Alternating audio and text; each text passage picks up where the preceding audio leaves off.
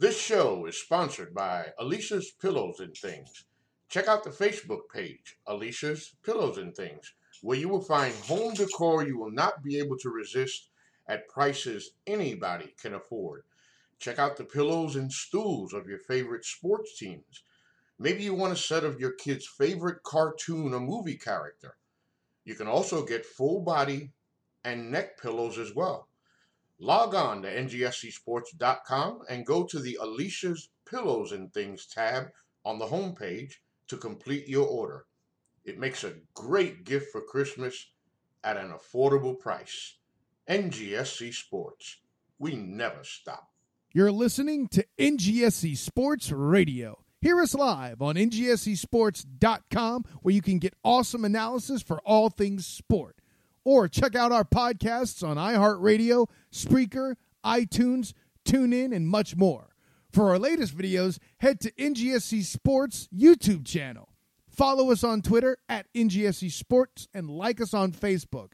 NGSC Sports. We never stop.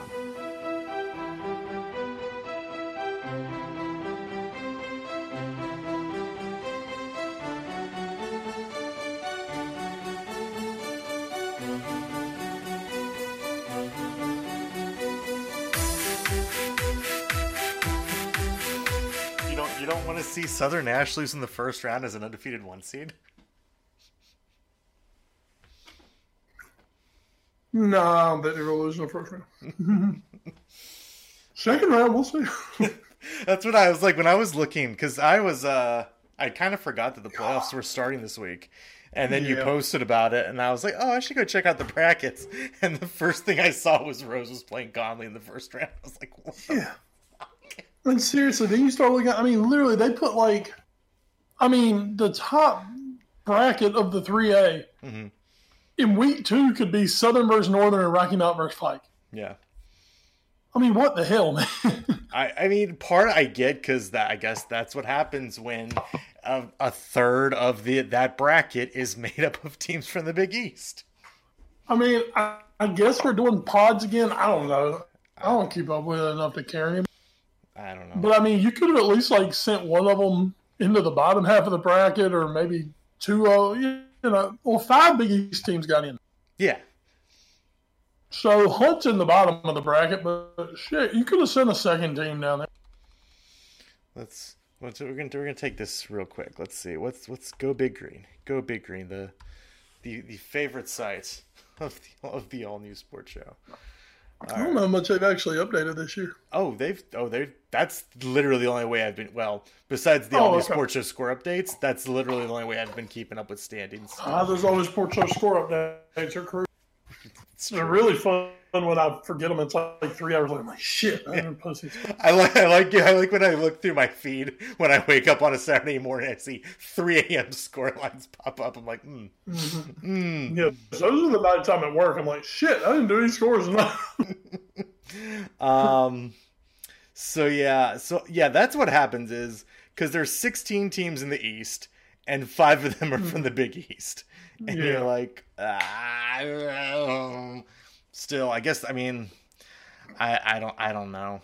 I don't know what they could have done there. I mean, maybe. I'm shocked 5 teams made it from the Big East. That's what's surprising. Well, Rocky Mountain, Northern, Southern were obvious should have made it. Yeah. Here's the deal: Fike finished 4th, but were 4-7. Yeah. Hunt finished 5th, but had 5 wins. Hunt was really good in non-conference. And then they got a conference and only beat Franklin. So.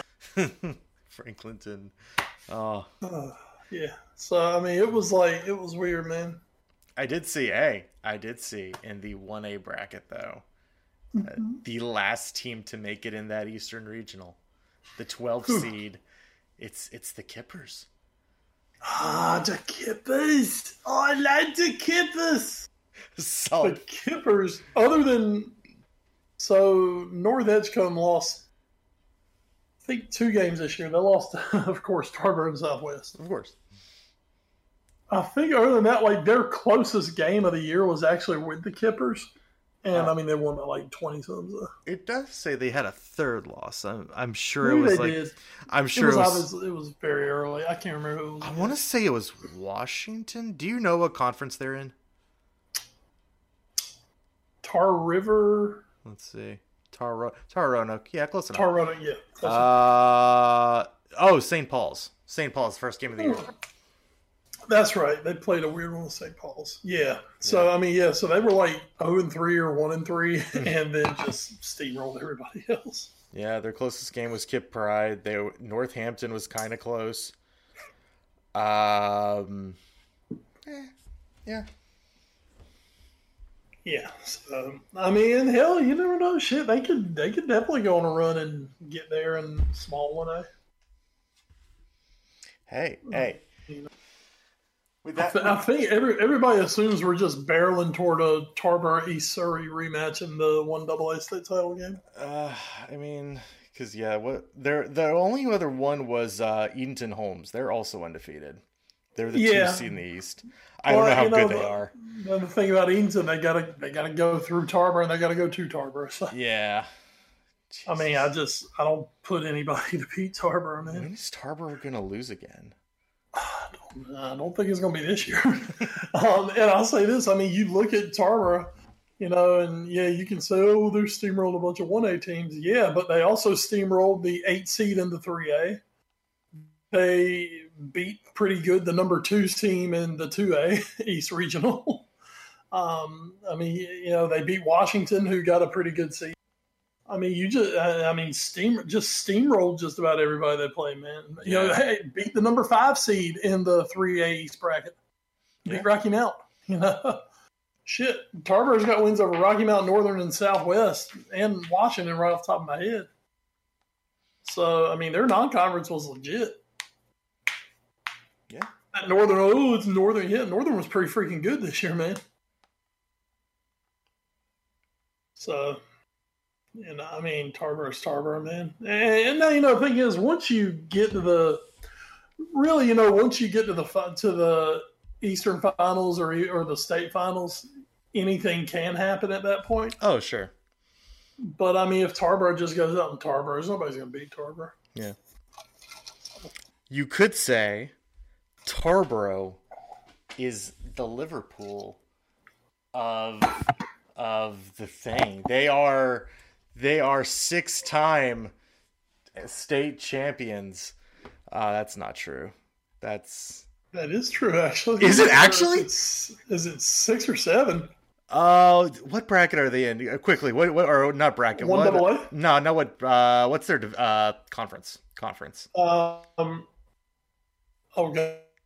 Coastal. All right, Coastal Plains. That's gonna be it. All right, Coastal Plains. How many state titles? Have the Tarboro Vikings won according... It's either 6 or 7. To this... Or maybe 8. According to this website. Let's see.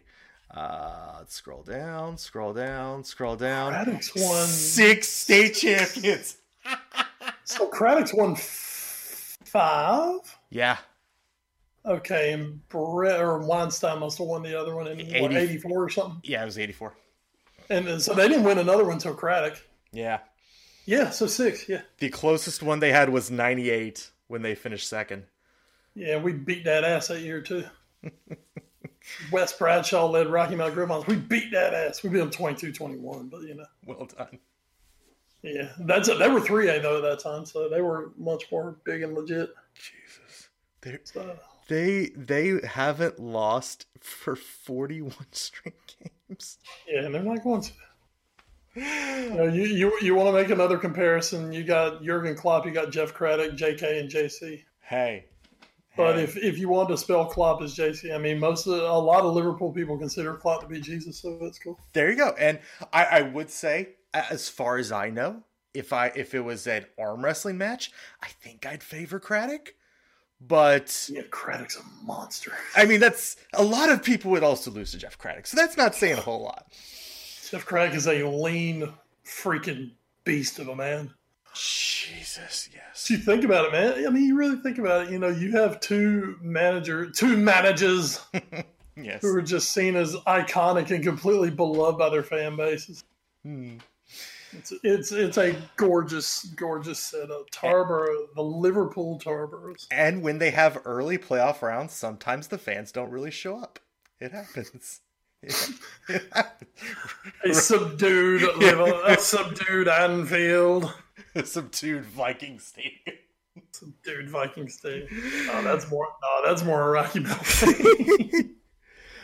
So we don't give a shit till the third round, but if you lose before then, you suck. Oh, this has been an amazing preamble to episode 288 of the Affordable Podcast. Welcome, everyone. I am Edward Green, joined as always by McCollin Crime, Wes Bradshaw. Big week to talk about here, as it's our final week of talking about the Premier League for the 2019-2020 season. The season is over. It's done. We had our final match this weekend, so everybody, you can just go home. You shut your hole, young man. Take the rest of the year off. Everybody just go to the Champions League. We'll just do that. Everybody else's season's over. We'll get to that in a little bit in the Premier League review. Also, we won't really talk about it too much. We'll save it for next week. But hey, final week of Euro qualifiers are this week, and that is actually a big deal. Teams still trying to get qualified. So that will be taking place over the course of this next week as we head into an international break. Also, of course, be hitting the news and notes. We'll be doing the Watch 4 and maybe even So Elite Raw that Wes is going to have to carry this week because I don't have my Dio Madden corner thing. I don't know. Great. Super. We'll see. Maybe we'll just have an extended Watch 4 or something. I don't know. We'll see. But yeah. As always, the podcast is presented by NGSC Sports at ngscsports.com. We never stop, as well as Alicia's Pillows and Things. Hey, listen, if you're a person out there who maybe listens to this podcast and you're thinking, you know what?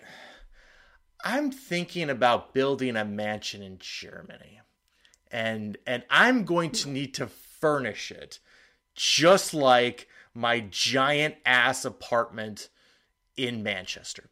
If I was that person who definitely listens to this podcast, I would say, hey, I should contact Alicia's Pillows and Things on Facebook. She can get me the hookup of that amazing Champions League trophy body pillow that I will be able to cuddle every night in my new home in Germany until I win the real thing, which could be never, as I grab onto my turtleneck a little bit and polish my head. So please check out Alicia's Pillows and Things. I don't know where this is. Do you think that she can make 6 of them? Maybe that can go into another house. For the 6-time champions of Europe. That can go down the road to Merseyside. Check it out at Alicia's Pillows and Things. I'm so sorry, Pep. I did not plan this like total demolition of you, but hey, I guess neither did you on the weekend. Well. Alicia's Pillows two times. Alicia's Pillows and Things has a great set of sports theme and cartoon theme pillows, as well as like ottomans and slip covers and whatnot. Go to Alicia's Pillows and Things on Facebook. Check out all her great stuff and get the hookup there. Again, that is Alicia's Pillows and Things. I'm sorry, Pep. I am. You did this twice! Twice! I don't know where it came from. 2 times you've done this now! I was like, what's the sad thing that happened this week? Because we like to talk about people... Very good job, Edward. Very good. Curling their body pillows. And I'm like, oh, right. Very good. Oh, the Athletic. Pep approves. Man, that Athletic story about him building the mansion and City trying to build in the mansion out of like converted apartments. And it's great. It's great. We'll pimp the Athletic more later, don't you worry. The rest of the week that was in the Premier League. Watford, they're on the board, ladies and gentlemen. Gerard de la Feu made sure of it. He got it started in the second minute, and they beat Norwich on the road 2-0. Big win for the Hornets. Good job for them. I still don't understand why they're Hornets when their logo looks like a moose head. But anyway, what's important is Watford get their first win of the season. Norwich do take a tumble as they are now mired deep within the relegation zone. Elsewhere, on Saturday, Chelsea was able to beat Palace also 2-0. Palace starting to come back down to earth a little bit as we're seeing that schedule we thought was going to get kind of tougher for them. It's starting to take its toll on them a little bit. Back to earth. they're sinking like an eagle that's actually holding a crystal. They're plummeting back to earth. Oh, sorry, social dice. Their wings have been clipped. Newcastle beats Bournemouth 2-1. DeAndre Edlin, American power, 42nd minute goal. He gets the equalizer for Newcastle. And then in the 52nd minute, Newcastle wins it through Ciaran Clark as they hold off Bournemouth advances through the rest of the second half. Big win for DeAndre Edlin's like, damn it, I'm supposed to be the good American, and I got to start scoring goals. Yeah, exactly. That's very important. Everton beats Southampton. Well done. Well done, Blue Noses. There you go. So they get the 2-1 win at St. Mary's as Southampton's miserable season continues. Tottenham and Sheffield had a very entertaining 1-1 draw for, again, all the wrong reasons. Sheffield thinking they had equalized Heung-min Son's goal on the hour mark, but VAR... At this point, you just have to say... We're just going to let VAR do its thing the rest of the season, because at some point every team is going to benefit and get massively screwed by VAR. So, hey. Well, you say that. Yeah, except City.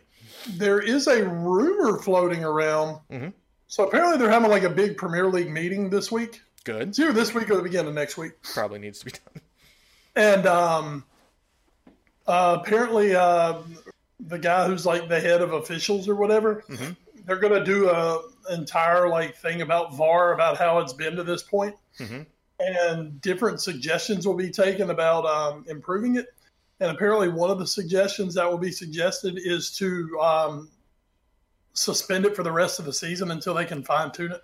Oh, that's so here. I'm of two minds of that. Now, I don't believe that's going to be like a very likely outcome, right? But apparently it is going to be submitted for that. So on the one hand, VAR has been introduced poorly into the Premier League, to say the least, and taking it off to get it right and work on it. And hey, maybe even like pseudo using it, like still using it, but just never actually going to it, so that they can at least see like, okay, well, with this... How would this call have been changed if mm-hmm. it was VAR and fine-tuning the equipment without actually using it? That's maybe the good side of it. The bad side is if you're a team that's already gotten screwed by this, and then multiple times. Yeah, and then like a third of the way through the season, they just say, "All right, now we're not going to use it anymore." Like, what do you say? Like, and again, Tottenham have been on both sides of this year. They got benefited from it a little bit when the Sheffield United thought they had equalized in this match. A couple weeks ago, though, against Leicester, Son got screwed on an offside call that I still can't understand how it was called offsides. So at this point, it's like it would be very hard for me to say something, a rule you've played with for a quarter to a third of the season just now gets erased. And I know it's been bad, but that feels worse somehow to just scrap it and play with a different set of the rules the rest of the season, which is essentially what you're doing.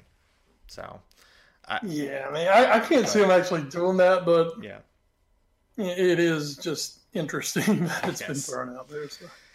Bad times all around.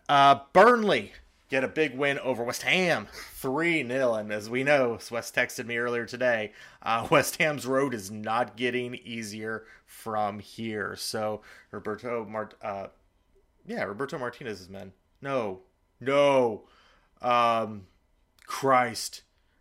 Who are you saying? I missed West Ham's coach. I'm saying Roberto Martinez. Pellegrini. That's not Pellegrini. That's it. Thank you. I don't know why I had Spanish Bob. This is not Belgium. That's true. They are on international break after all. But they are going to need to turn around very quickly there. Let's go to, because we'll save that. That can be one of the two matches we talk about. Manchester United, 3-1 win over Brighton, aided by a bit of an own goal. Hey, United, they got a win over Brighton, so good for them. Wolves, another win. They're just starting to get a little bit back. They're starting to get back in there. 2-1 win over Aston Villa. Villa's goal coming very late on, but another impressive win for Wolves as they're starting to climb right back up the table and are back into the top half as they're trying to prove that the poison chalice may be not so poison after all.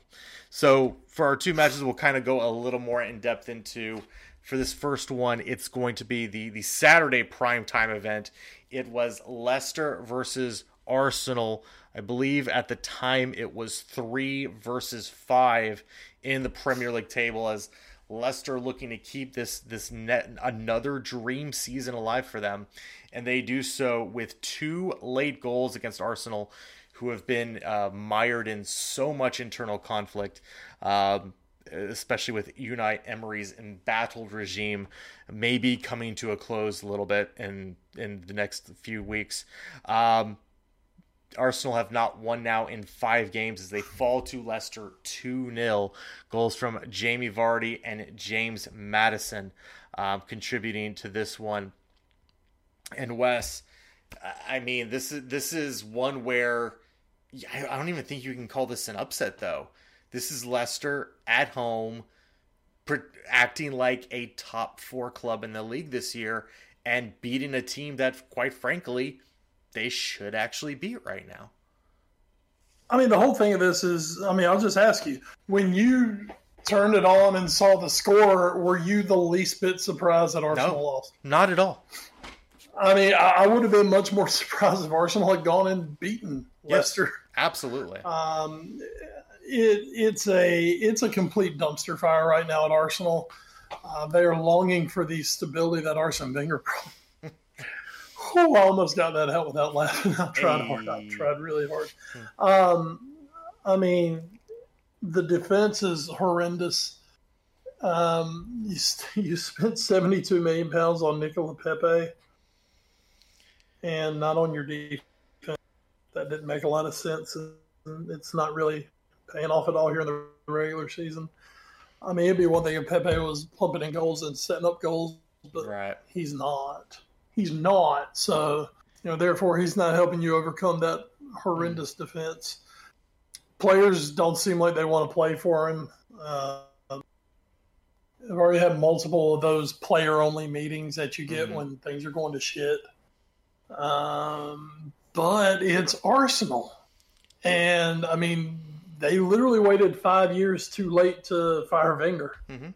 So, is Arsenal going to be ruthless and do what they need to do? Or are they going to be Arsenal, which is cautious and, see it through? I think for him to be back next year, he needs to make the Champions League. But, that's your big goal. But how long do you let it go without doing something? They're very fortunate that Manchester United and Tottenham have really played below expectations this year. Well, you say that, but you look at the table right now, they're 8 points behind City in fourth. Yeah, but I'm saying it would be even worse if Tottenham. Yes. If Tottenham were 8 points above them and United were 9 points above them, it would be a lot worse on him then. Sure. So like I said, I feel he's kind of benefiting from the fact that, it's bad, but, we're better than Tottenham. Mm-hmm. And, United's right there. We can catch United, So he's kind of getting a little bit of a break because some of the other big boys have been poor this season. I think that's a good point. As strictly from a point standpoint, Arsenal of the, I guess we call the three of the big six who have had poor seasons up to this point, being Tottenham, United, and Arsenal. Arsenal do have the most points. They're only 3 clear of Tottenham, and they're only 1 clear right now of United. So that whole factoid could change very quickly with the way this table is. I don't think Leicester, they're a title contender, even though they're sitting in joint second place right now. But I think they're a very good club, and I think they're much better than Arsenal. As you said, that's why you turn on the TV and you say, 2-0, makes sense. Chelsea have been getting by with you so far, and if that keeps progressing, I don't see Arsenal catching them. and even City in what is looking to be a somewhat, quote, air quotes, down year for them in the Premier League after coming off 198 points the last 2 years. Arsenal's not better than them. I don't see them making up 8 points on them. No. So how does Arsenal make the Champions League? They can't. The only way Arsenal's making the Champions League is if they win Europa. And even I don't know if they're good enough to do.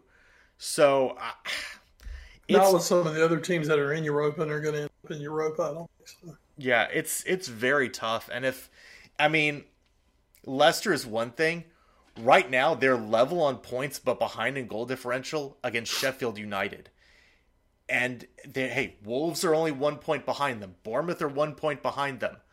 If multiple of those non-Big Six clubs finish above Arsenal, that's disaster in my mind. Again, you can say the same thing for United because it could very easily happen for United as well. But and that was going to get to my last question before we move on to the final match, Wes. And it kind of pertains to this. I said those big three who have underperformed this year out of Arsenal, United, and Tottenham.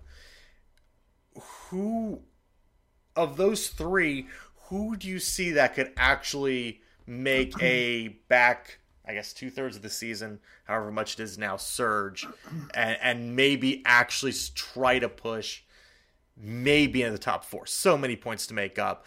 But of those three teams, which would you actually say could make a push?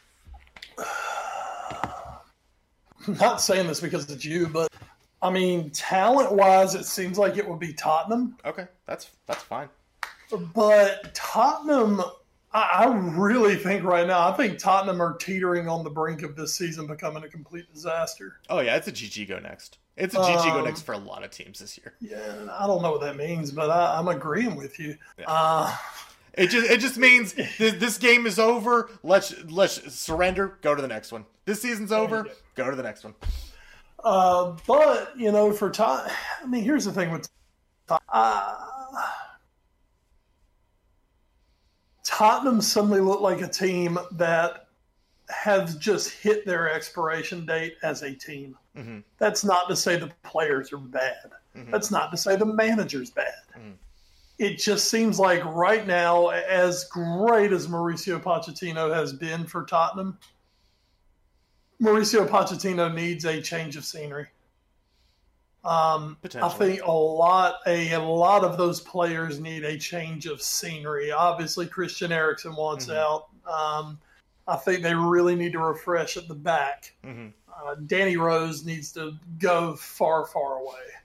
Some of those midfielders could probably stand to go somewhere else. And once again, it's nothing saying that Pochettino is not an elite manager, because he is. He's an elite level manager. But, there just does come a time, especially in this modern age, where sooner or later the message falls on deaf ears. Mm-hmm.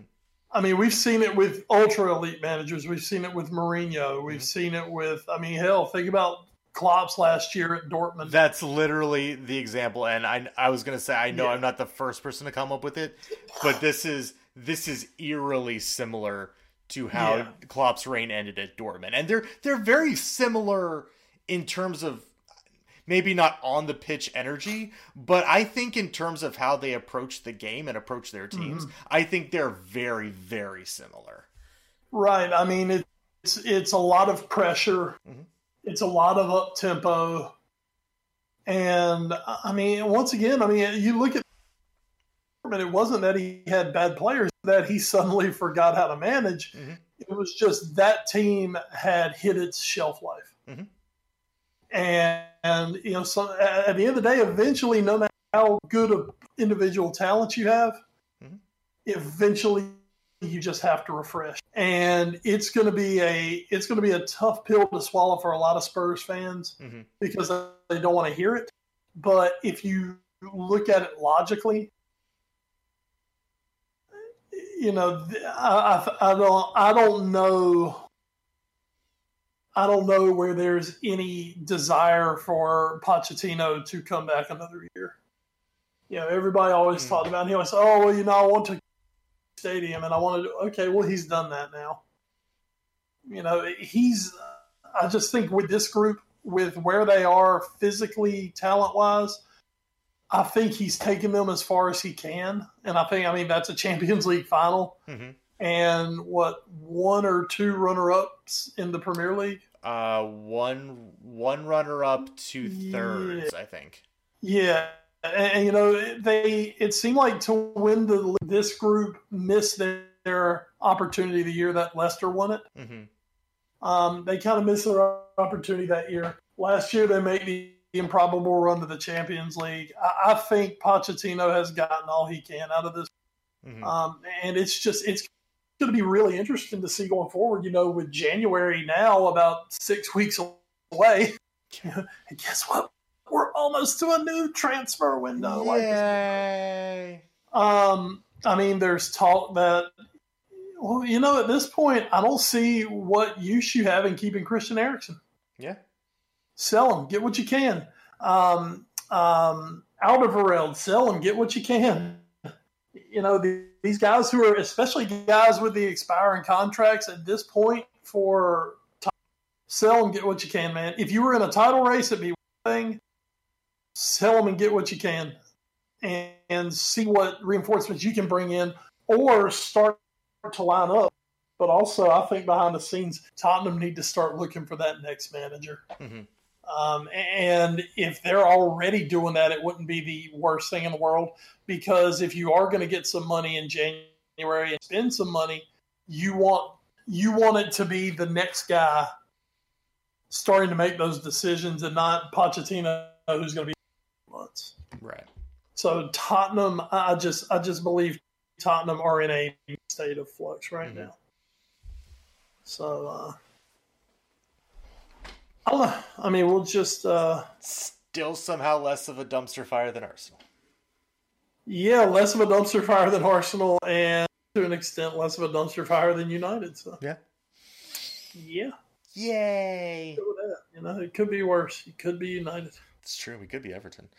Oh, God, nothing's as dumpster fire as that. All right.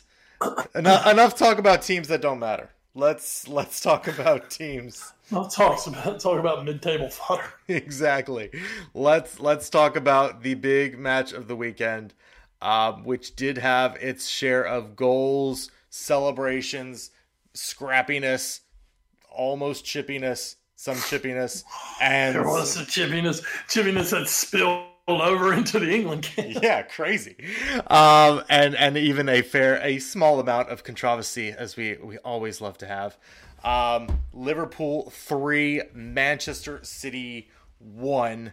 Liverpool get the big win they needed to fully open up the gap at the top of the table over their big rivals from last year, and a rivalry that has continued to develop over the last couple of years, starting with the Champions League elimination from 2 years ago. Fabinho with an early goal in the 6th minute that may or may not should have actually happened, depending on what side of the stands you were on. But Fabinho does get an early goal. Salah, just minutes later, puts in the second, and it looked like, for all the world, that might just be enough. Liverpool got their insurance goal as just 6 minutes after the halftime restart through Sadio Mane. Bernardo Silva did get a goal in the 78th minute to pull City back one and give just a little bit of hope, because if there was any team that could pull a 3-goal comeback, it's probably only City at this point.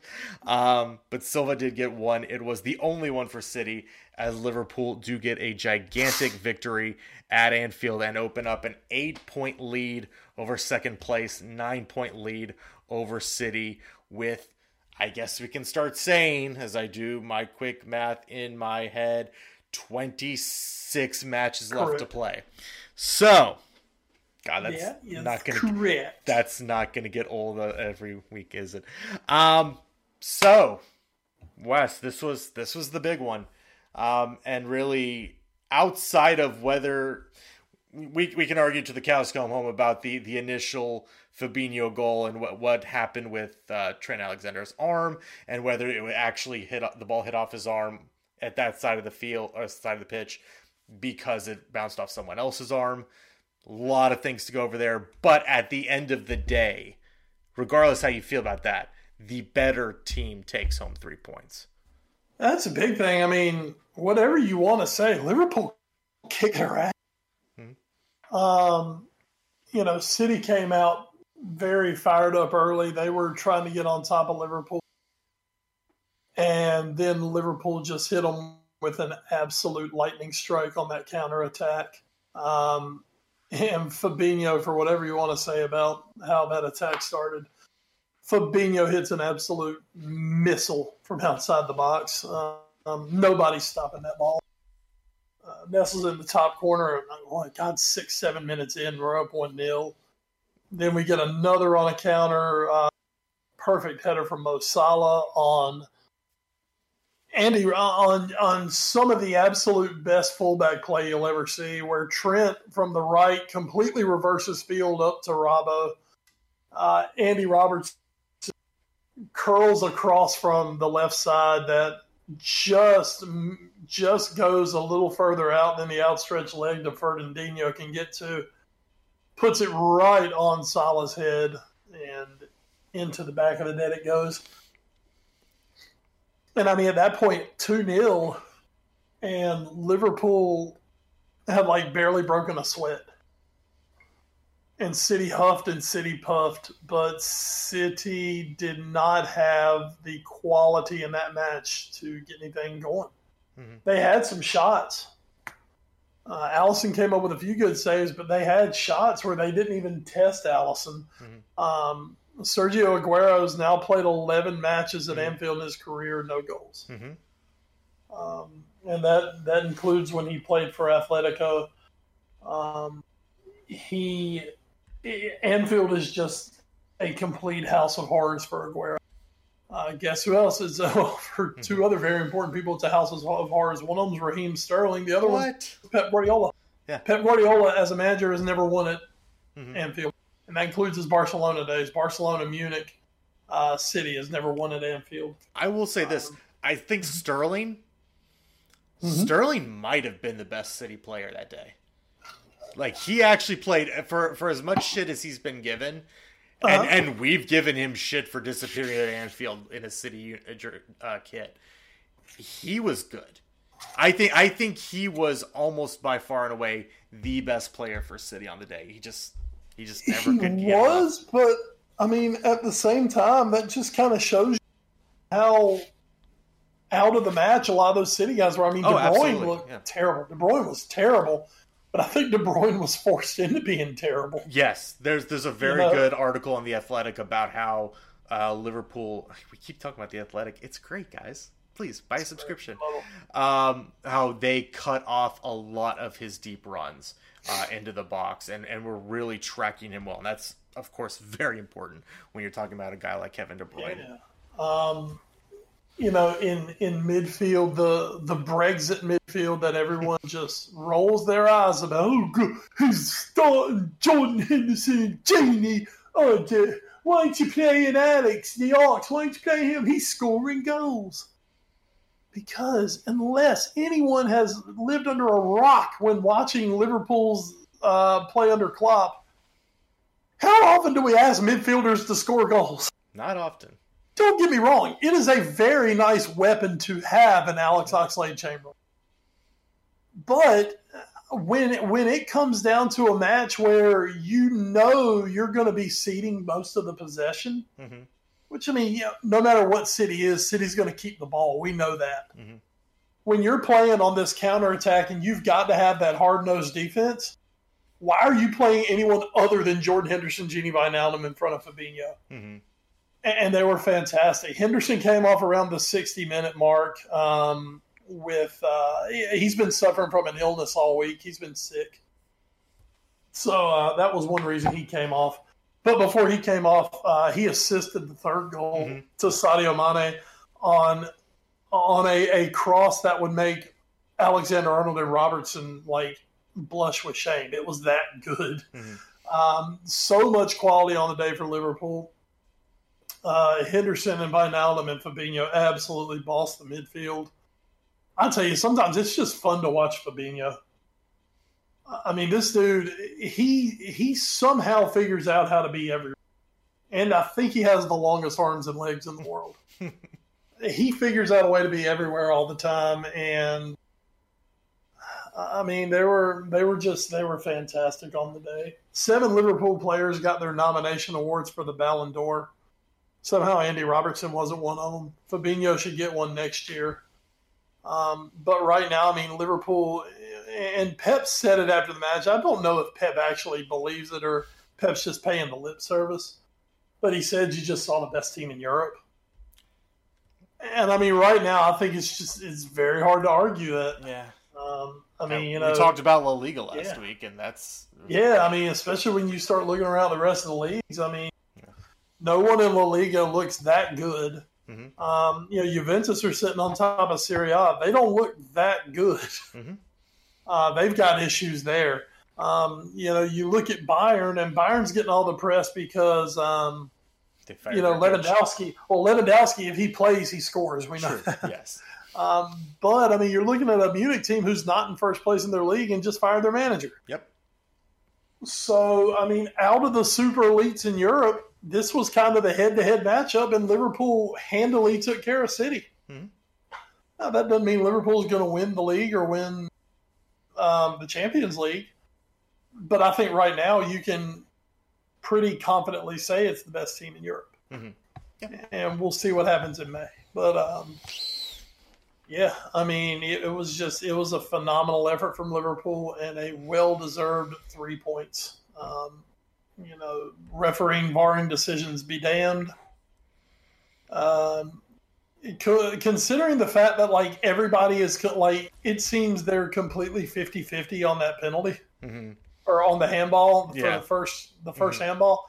Everybody's so 50-50 on it. I mean, what do you do at this point? I mean, there's almost no question it's a handball. I think the only question becomes, why was it a handball? And that's because and a similar thing I think sort of happened last week with Dele Alli, where it looked like on a corner into the box, he was jumping up and his arm kind of went up.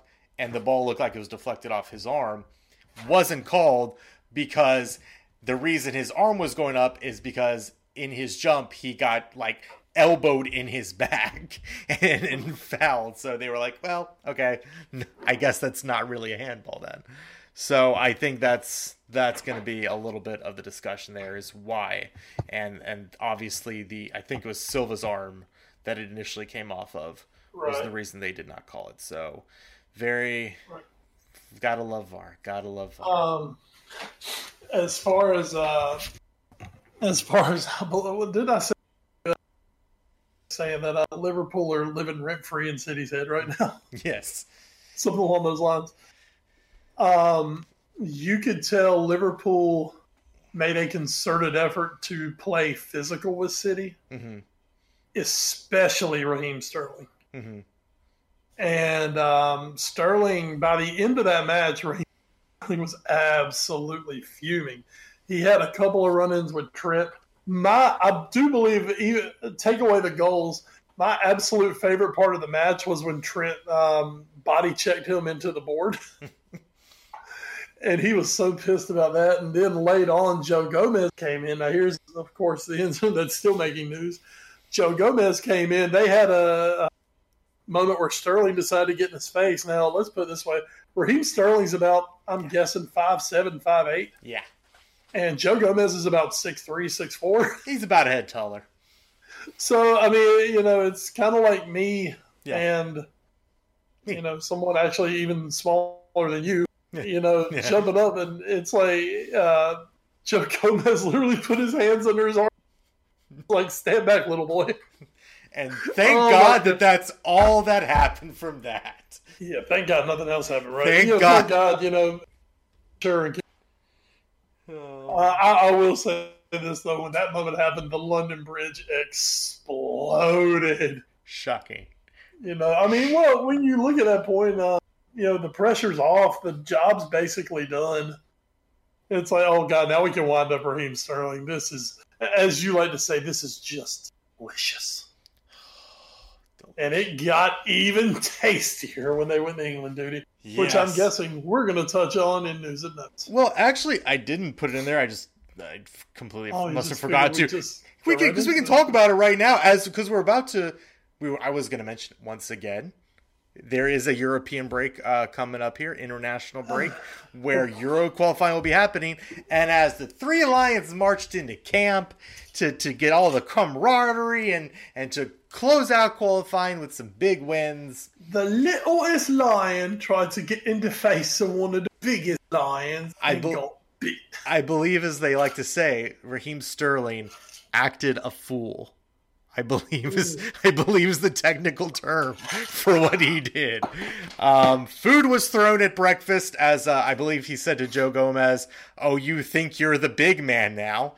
To which Mr. Gomez thought he was joking and was like, and Sterling was uncomfortable laugh, and Mr. Sterling was not joking, and I believe proceeded to get him in a headlock. I believe is the report I read. Apparently, yes. For everything I hear, Joe Gomez, what do I do? I mean, do I beat his little ass or do I not beat his little ass? And Joe Gomez, luckily the 21-year-old had been like the grown-up in the situation. Yes, thank God. And it was no doubt about it who started it, because Raheem Sterling has received a quite harsh reprimand. Yes, he was reprimanded. He was initially sent home, and people, including I believe Jordan Henderson, actually talked head coach Gareth Southgate into bringing him back. Apparently, Joe Gomez was like, "Yeah, just it's fine, forget it, I don't care." Yeah, he was like, as long as he apologizes, whatever, it's fine. And so Raheem did. He was called back. He apologized profusely. Apparently the word groveling was used by one source. But yeah, he's back. He will still be suspended for their first match against Montenegro, but he will be available to play in their second one. So all's well that ends well. Except with the English media, who never let anything go. What? Man, you think this is going to come up again sometime? No, not at all. Especially not with Raheem Sterling. Or the English media. Or the English media's apparent loathing of Raheem Sterling. They eat their own. The English press, they eat their own. Well, as far as the schedule for the Premier League, we can go ahead and let you know that as far as the big matches to come, when we next return on Saturday, November 23rd. There is a not North London derby. There is a London derby as West Ham hosts Tottenham to start that week. Liverpool will be hitting the road and heading to Crystal Palace to meet Woy. And, hey, big match at 12:30 on that Saturday, Manchester City versus Chelsea. That's at the Etihad. That is a big, big match there. And then on Sunday, hey, this is actually a really big one. 11:30, Sheffield United looks to keep the good times going against Manchester United. So we'll see. We'll see. Again, I keep feeling like, as with a lot of these clubs, you have to keep proving yourself week in, week out. Oh, yeah. Sheffield no different. But this is one of those. If you look up in the 85th minute and you see Sheffield United's up 1-0, not going to be surprised. Not going to be surprised at all. But that is your schedule for 2 weeks from now. As we look at the table real quick before we head on to News and Notes, Liverpool, as mentioned, is at the top with 34. Leicester and Chelsea are at 26, and City are at 25. Sheffield and Arsenal occupying the Europa zones, at 17 points apiece. At the bottom of your heart, the relegation zone, Aston Villa currently on the outside where they want to be at 11 points. Watford and Southampton are both at 8, and Norwich, plucky Norwich, are at 7. So a lot of ground already to make up for some of these clubs. All right, as we always like to do here in News and Notes, we like to start with pimping some stories. I'm going to pimp out two stories real quick. Don't know if Wes would like to add one after this. Real good story. I believe this one came out today. England's no-cap wonders, talking about England players that suit up for the club but never actually got into a match to get capped. It's a great article from Daniel Taylor. One of the best parts is from someone who actually did get capped. That was Jamie Vardy, who barely made a contract condition that paid him money if he was able to get onto an England match before the 75 minute mark. He got on at the 74 minute and 3 second mark. His agent took a picture of the TV screen with the clock on to send to Leicester to prove it to them. And then they tried to argue, well, it was in the 70. It was at 74:03. That's technically the 75th minute. So maybe we're not going to pay you the bonus. They ended up paying the bonus. Great article, all told, though. Just a wonderful, a lot of Mickey Hazard stories in there. Go check it out. And then there's an article also about the life of a football referee. If you're into that sort of thing, anything you want to pimp out from The Athletic this week, Wes? Hold on, I'm trying to pull my Athletic up. I actually have quite a few. Things saved to get to.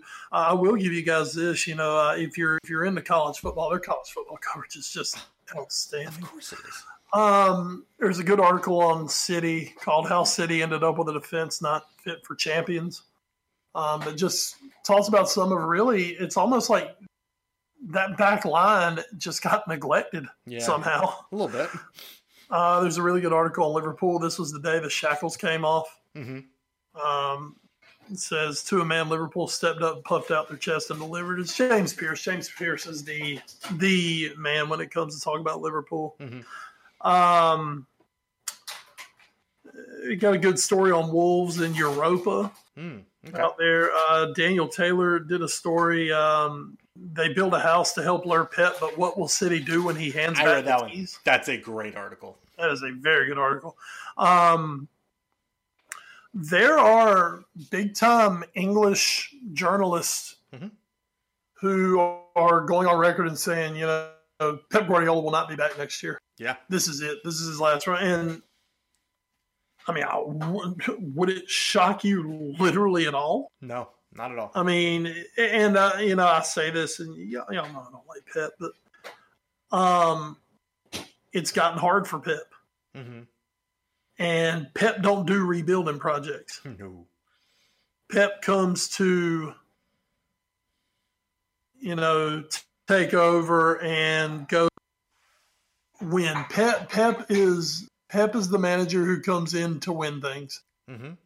Pep is not the manager who's going to, you know, he's not going to a team in ninth place that has resources.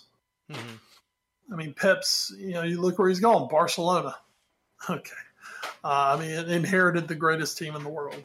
Bayern Munich inherited the European champions. Manchester City inherited the English champions. Mm-hmm. You know, Pep don't do rebuilds. No, not at all. And City are at a point where they need some building. And you can see Pep is cracking right now, man. Mm-hmm. I mean, jokingly, I keep saying it. Liverpool are living rent-free in Pep's head right now. Pep Guardiola is just beside himself that Liverpool have beaten him the way they have. And if he doesn't end up winning the league this year or the Champions League this year and it's seen as a failure to a season, I think Pep's going to walk away. I agree. And when he does... This team has been built to his specification. There's not really anybody else who manages like him. Mm-hmm. I mean, what's the next move for Manchester City? If Pep Guardiola leaves, who do you go get? You know, you've now had the quote greatest manager in the world, and you couldn't get it done. And by get it done, obviously he was brought in to win Europe. Of course. I mean, winning the Premier, they were already winning the Premier League. They won the Premier League under Mancini and Pellegrini. Guardiola's brought in to win Europe. And right now, it does not look like they're 3 years in. They're not any closer to winning Europe than they were when he came in. Right. So I do believe it. I think he's going to be on his way out after this year as well, and City are going to have to figure something out. Yeah, it could be a very tough rebuild. We've seen other clubs go through this. We talked about three clubs who are kind of in the middle of that right now with what do they do next, and City could actually be joining that list in the next year or two. So again, we love The Athletic. It's good stuff. Good stuff, boys. Oh, yeah. Now another story, this one coming from Bleacher Report, that there have been – everything's going so great for Liverpool. And then there's maybe some injury news about Mohamed Salah and Andy Robertson that might not have them ready for Crystal Palace coming up in a couple weeks' time. So Wes, is this the downfall? Is this where it all goes wrong? No. I think Liverpool are equipped to survive for a few games if necessary at those spots. Mm-hmm. I mean, you have a ready-made option for Robertson. You slide the ageless wonder James Milner back there. He plays left back. He's not Robertson, but he doesn't have to be Andy Robertson. It's James Milner. It's Millie time. Up front, Klopp has a few options. He could go 4-2-3-1, which he probably won't. He could stick 4-3-3 and. I mean, we know exactly what happened. Bring in Origi, plays on the left, and Mane switches to the right, and you continue on as if nothing ever happened. Mm-hmm. So that's most likely what's going to happen. Robertson, they say to Robertson when they're not really concerned about Robertson, he might miss a match, but they're not overly concerned with that. Mm-hmm. I think there is some concern with Salah. Because of his ankle, that's been kind of bugging him. Yeah, of course, that injury came from that upstanding citizen Chowdhury in the Leicester match and has not gotten better since. So, we'll have to see the repercussions of that damn tackle. It still had me fuming when I think about it. So. Damn. But, yeah, we'll see. As of now, Liverpool are – okay to absorb a few injuries as long as they're not a bunch of long-term injuries. Nice. Well, we will see how that goes, of course. Hey, and as we're sticking with the theme of Liverpool versus City, things also not great for City.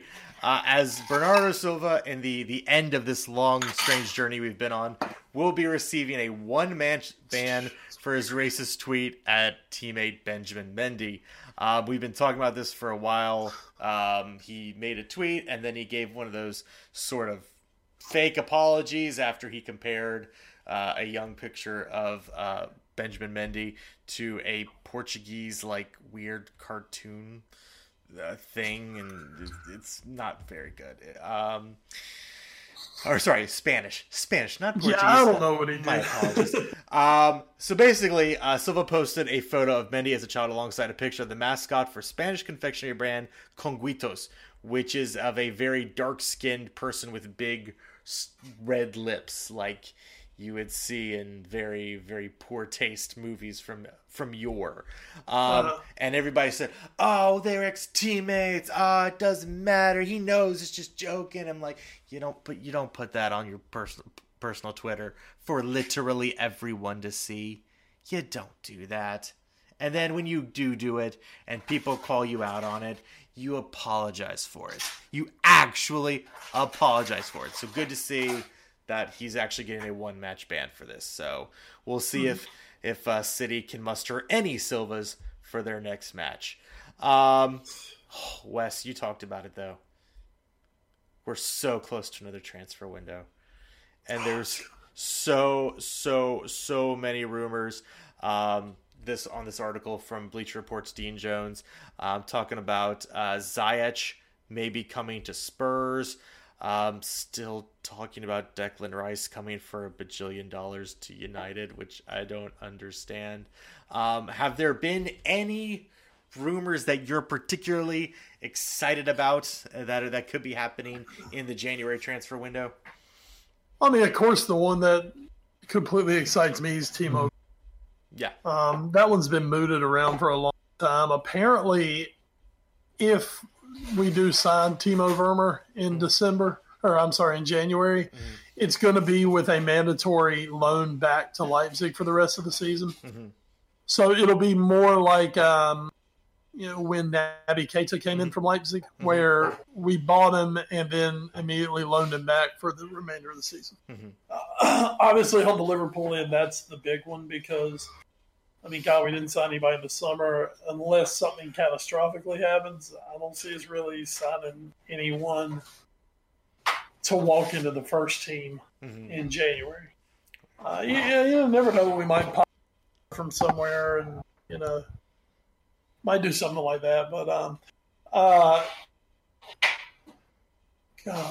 as far as the other ones, Declan Rice to United would be a huge fund for him. Mm-hmm. I mean, why? Because they're doubling down on this young English talent deal and paying massively for it.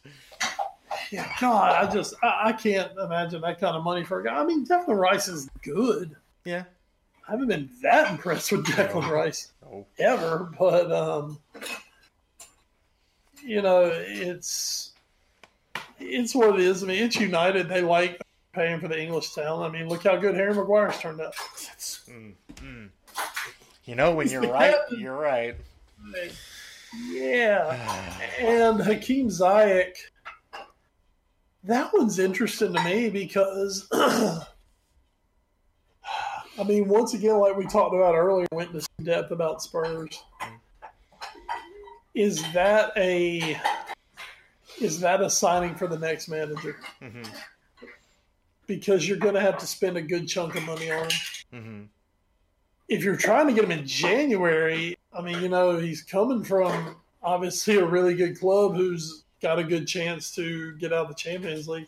I can't see why they'd sell him in January if they're still in the Champions League. Right.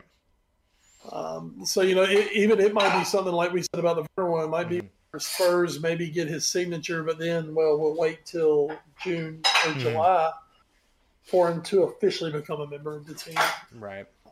But I mean, I talked earlier about Spurs. They got to start refreshing because I've just got a feeling they're going to be moving some guys out in the January window. So if you can bring in a guy like Ziyech.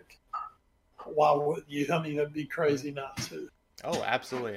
And Ajax players have been pretty good at Spurs in the past. So it's worked. It's been a nice little conveyor belt for them. Yes, just it's like the Southampton of the Dutchland. Sorry, Saints. Sorry. One of our last news. We've benefited well from those guys. It's true. It's very true. One of our last news and notes we'll do today was a very odd story when it came out a couple days ago. First of all, I didn't really realize that the rights to the Champions League were already back up for bidding after Bleacher Report and Turner took it over a couple years ago.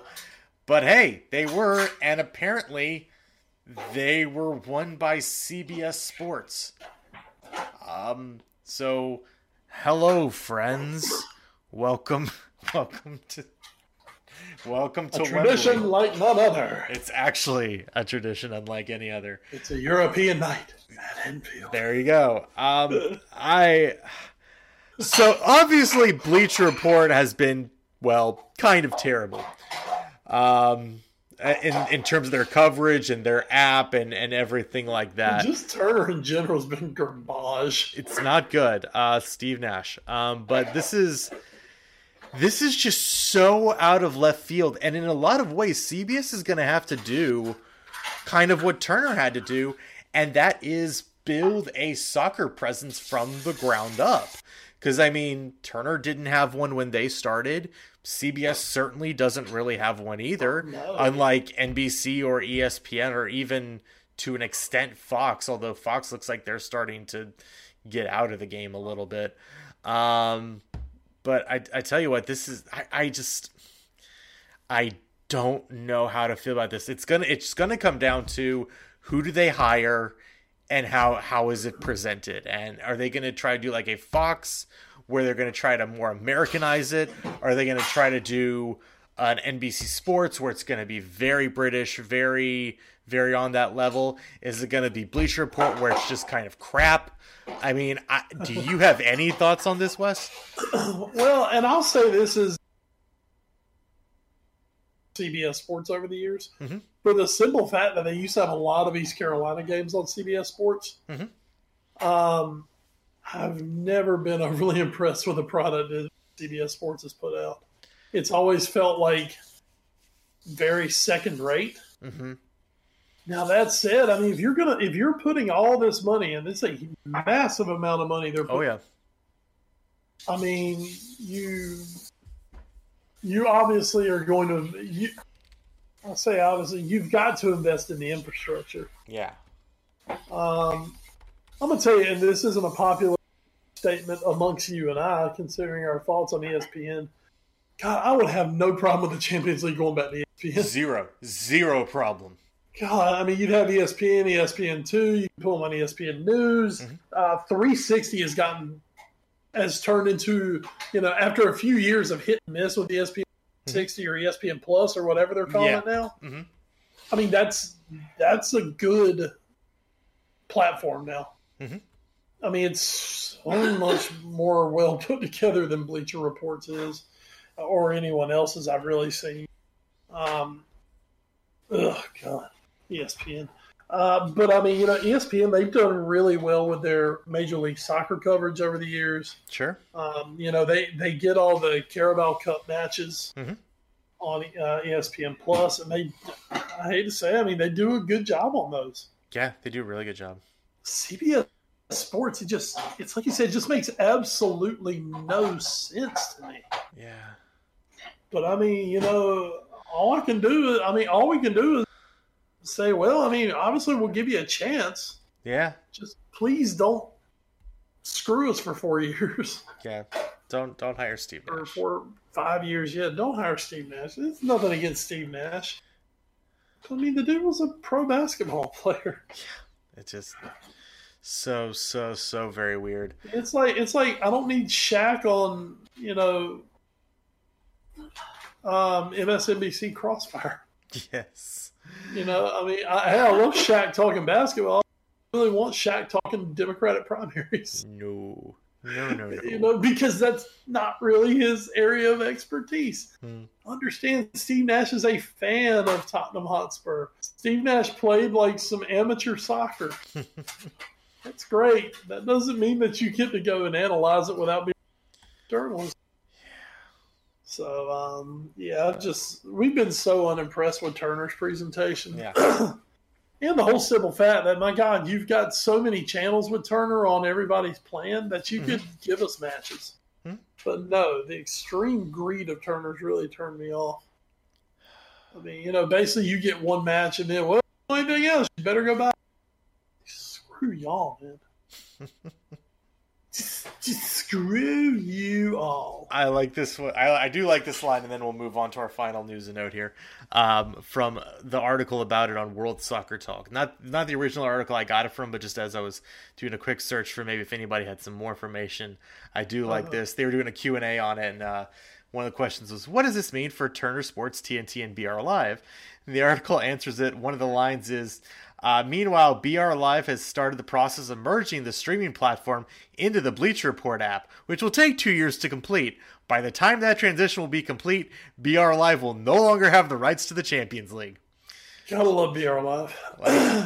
This is so poorly thought out. I was always someone who I really pushed and pimped for Bleacher Report. I always liked Bleacher Report. Yeah. But, it's been really bad. I have to admit also, and again, because hey, this goes back to one of my favorite things to do now on this podcast, which is pimp The Athletic. At this point, with the way I have notifications set up, I'm almost always getting notifications of stories from The Athletic before they appear on Bleacher Report. And even today, there was a story that I got from The Athletic, and about 3 hours later, I got a notification about it from Bleacher Report where they were citing The Athletic. Like, that's, to me, at this point, this was like almost a worst case scenario for Bleacher Report. Like, they're still going to have their diehard fans, and there's still going to be plenty of people using it. But The Athletic getting more and more of a foothold into European soccer, starting with England.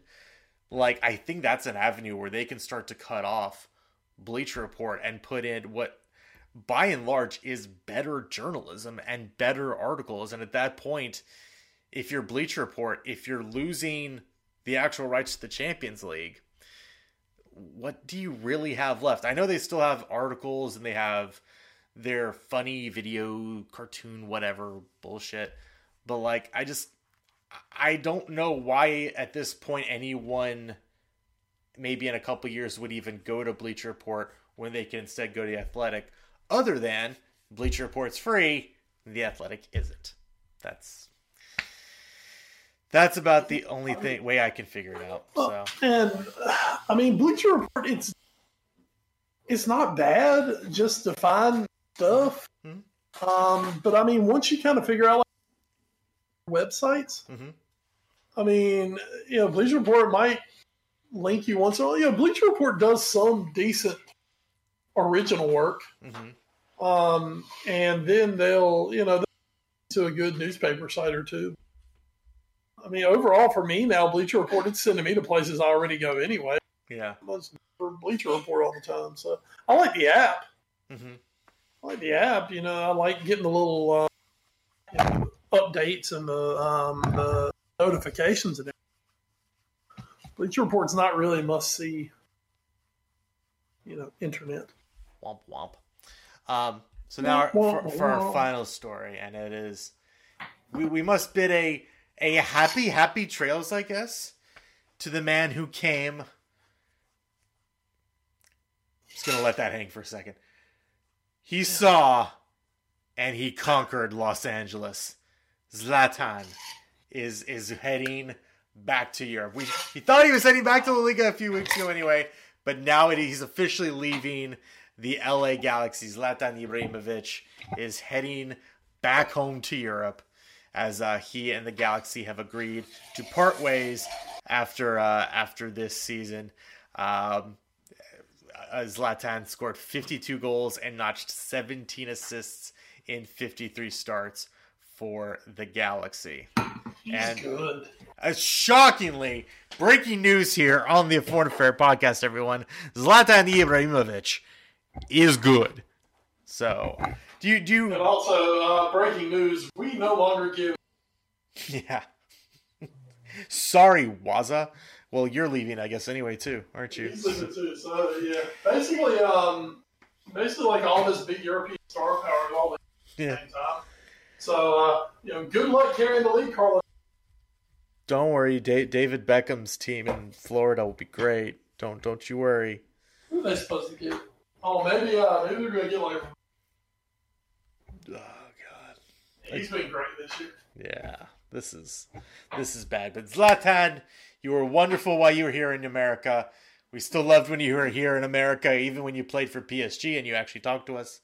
So thank you, thank you. You became our best friend. Everything. You did. Thank you, Zlatan, for everything. Thank you for everything, Zlatan. We will never, you know, even when you went.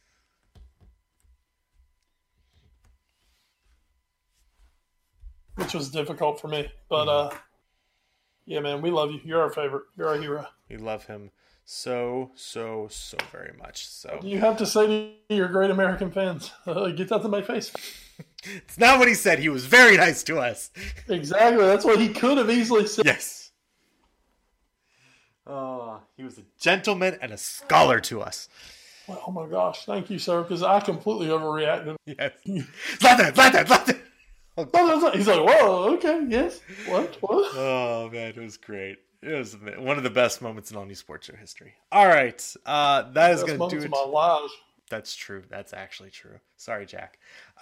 Let's head to the watch for Wes.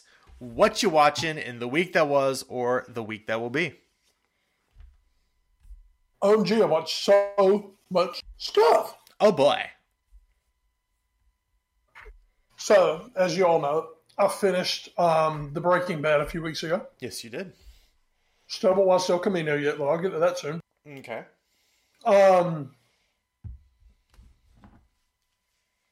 Sorry, I was eating a little piece of sausage there. That's fine. Actually have taken one of your recommendations and very early on have started on The Good Place. Hey! Welcome to The Good Place. Hey. Everything is fine.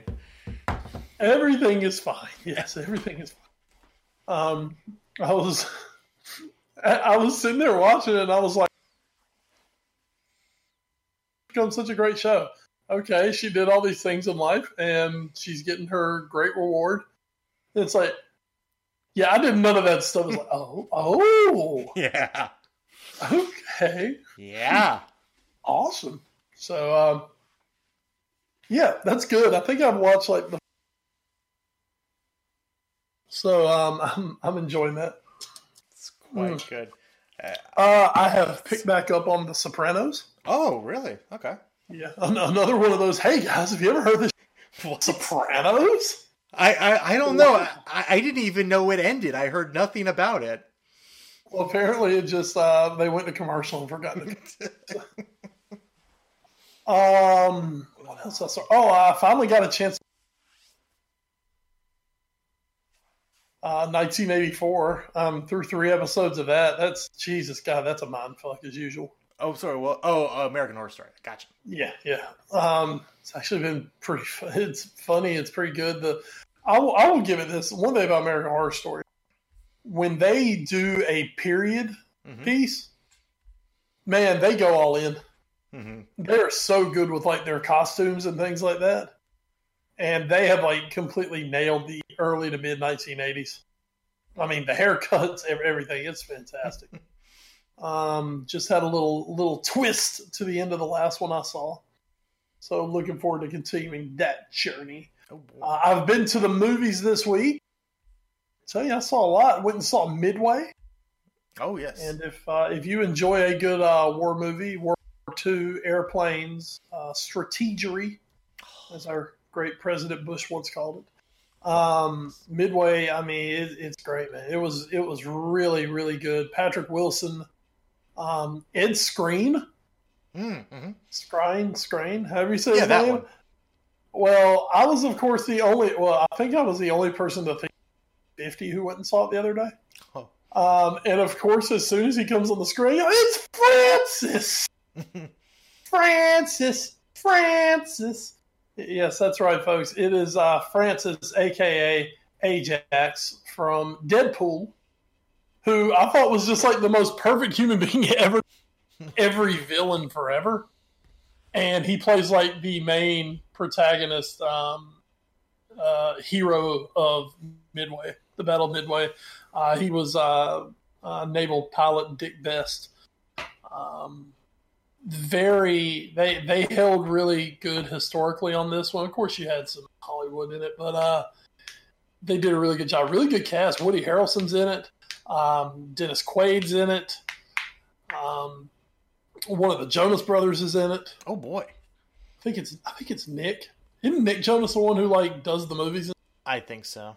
Who actually? I'm gonna give him his props. He's really good. Everything I've ever seen him out about. Oh, it's a Jonas Brother. Oh. He's really good. I feel like he's the one, like, genuinely good Jonas Brother.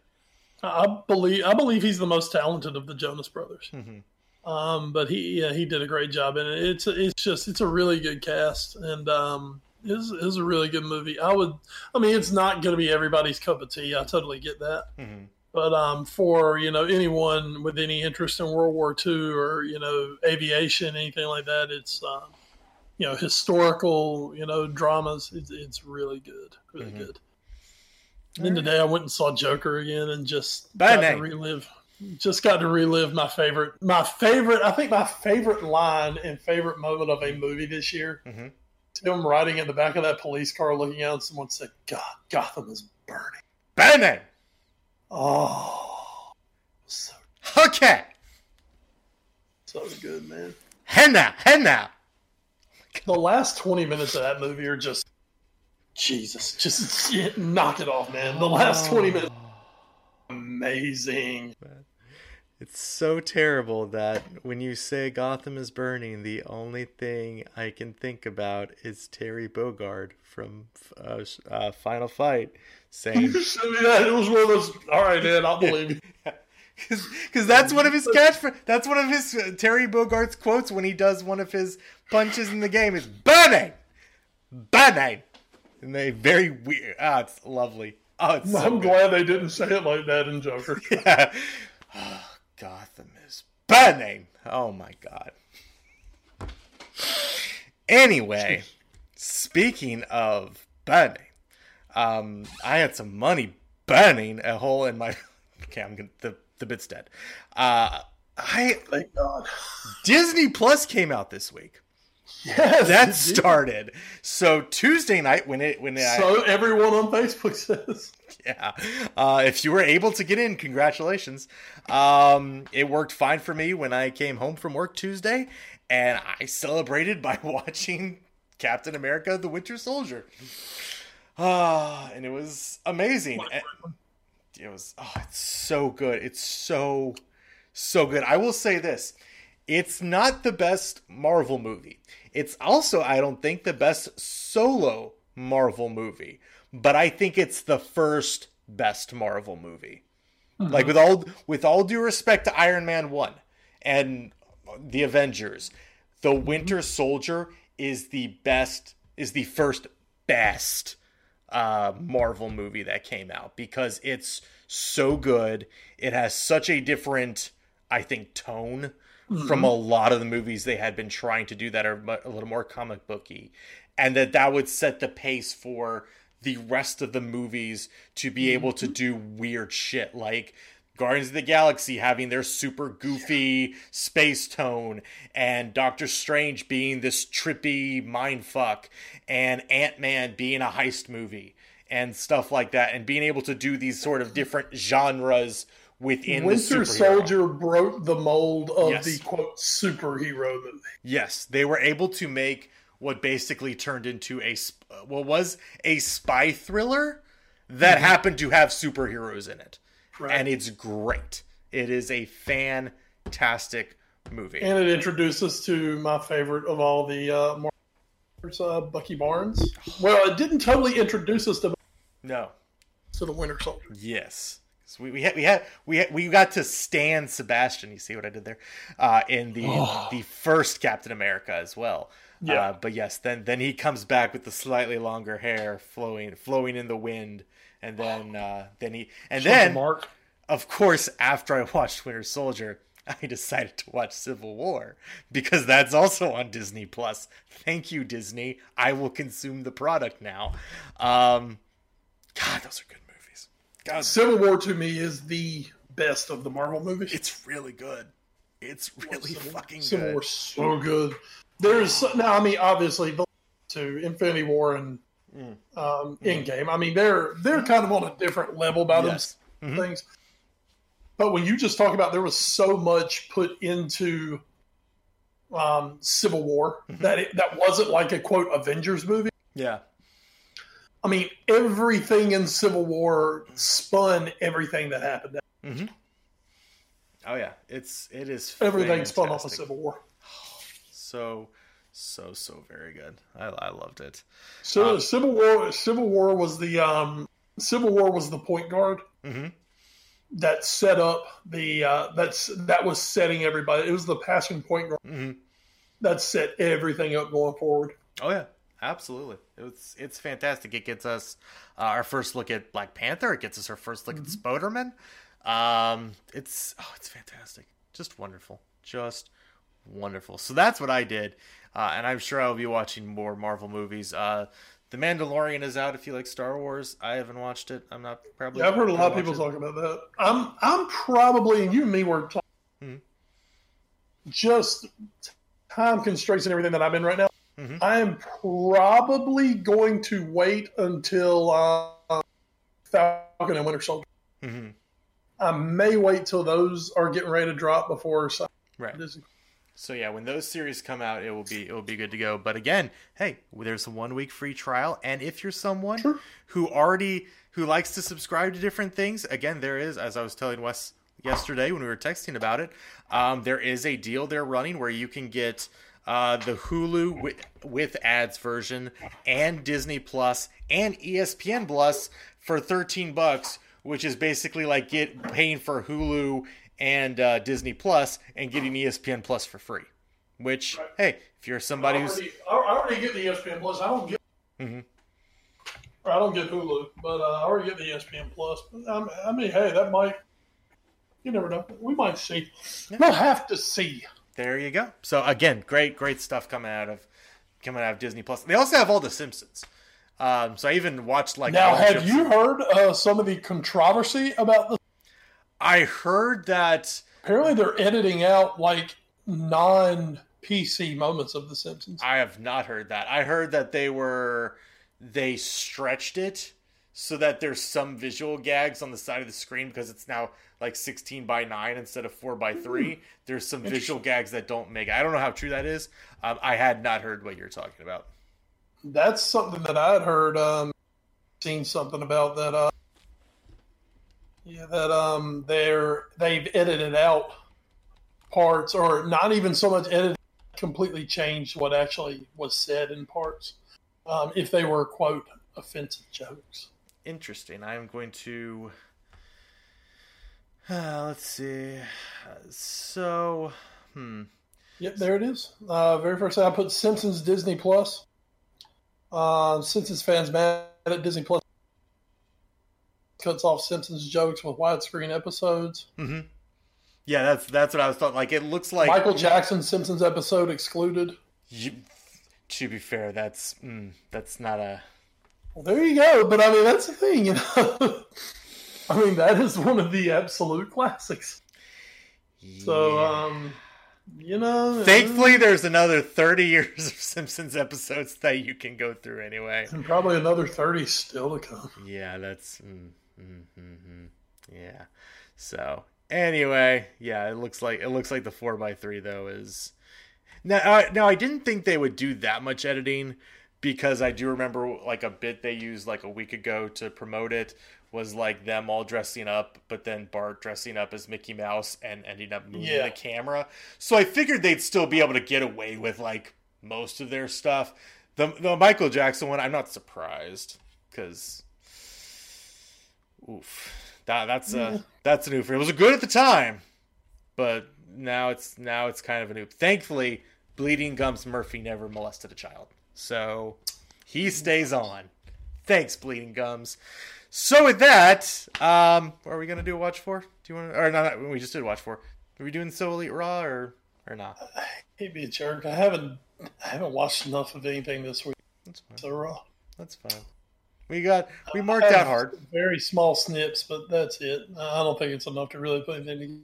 All right, we marked out hard a couple weeks ago to Kenny Omega being Sans from Undertale, channeling the power of Sans from Undertale, as the announcer said. So we're still recovering from that. We're on cooldown. We're on a big ultimate cooldown here, just like Super Carry Doinby. But that is gonna do it for us here on the A Foreign Affair podcast for episode 288. Once again, big shout out to NGSC Sports as well as Alicia's Pillows and Things for helping provide this podcast to you all. You can find them on the social media as well as us. We are on the Twitter at AFA Pod is our collective. Wes, you are? I'm at Wes Bradshaw 21. I am at Edward Green. We're also on Facebook, Instagram, and YouTube via our parent show, The All New Sports Show. And you can email us at allnewsportshow@gmail.com. Thanks to our podcast providers, including Podbean.com, Stitcher, Spreaker, iHeartRadio, the TuneIn Radio app, Google Play Music, and the iTunes Music Store. So you can catch all of our episodes those places. You can also find them on YouTube as well. We'll be back. I think we're still live next week, right? One more week live? Yes. Yeah, we're still good next week. All righty, so we'll be back. Of course, with no Premier League, yeah, we'll be able to wrap up Euro qualifying. We'll be able to wrap up Euro qualifying. So there'll be stuff to talk about, and who knows? Maybe Raheem Sterling will punch somebody. So we'll talk about that. Maybe Raheem will finally lose it. So we'll talk about that, and we'll talk about anything else that crops up. Oh. But please go ahead. Holy shit, Garrett Cole didn't win the Cy Young. No, Verlander did. What? Yeah. Oh, wow. I just saw that. Yeah. Wow. Yeah. Yeah, buddy. Okay, DeGrom won again. Hmm? Yeah, there's a meme on here that said, when you get robbed of the side. Yep. Oh, shit. I didn't realize he didn't win it. Mm-hmm. I thought it was like so wrapped up. It was not. Yeah. Yeah, man. So congratulations, Mr. Verlander. Yeah. You got that in Kate Upton, but you didn't win the World Series. I was about to say, Cy Young and Kate. And so one for Kate to hold in each hand in front of us. Never mind. Anything else to add before we get out of here, Wes? Oh, God, Kate Upton. Football playoffs. Yes. Like we were talking about a little bit in the pre-show. Mm-hmm. High school playoffs are here. The Big East is all in one freaking top bracket. So they'll be done in a few weeks. Tarver gets a bye week. Southwest got a high seed. And Nash Central made it. Yeah, good job, Nash Central. Yeah, enjoy. Enjoy. I think it's going to be over kind of quick. Probably. Yeah. I believe that's it for me this week. All right. Well, then, with that, we will catch you guys next week on the A Foreign Affair podcast. There's plenty of Euro football to keep you tied over until then. And while you're watching it, as always, stay safe and enjoy the football. And don't impeach us, folks. We try to do good by you. Or do. It's either or. It's really up to you, America. If we get a sweet parachute payment, I'll. That's who was it? Like that failed? That guy from WeWork. Yeah, that's got to be nice. Hey, everybody, you're all getting laid off. We're laying off like a quarter of our workforce, but I'm getting a multi-billion-dollar payoff to leave the company that I ran into the ground. Hell yeah! I wish I could mess my job up. If only. The problem is, if I screw up that bad at my job, I'm for killing somebody. Yeah. Unlucky.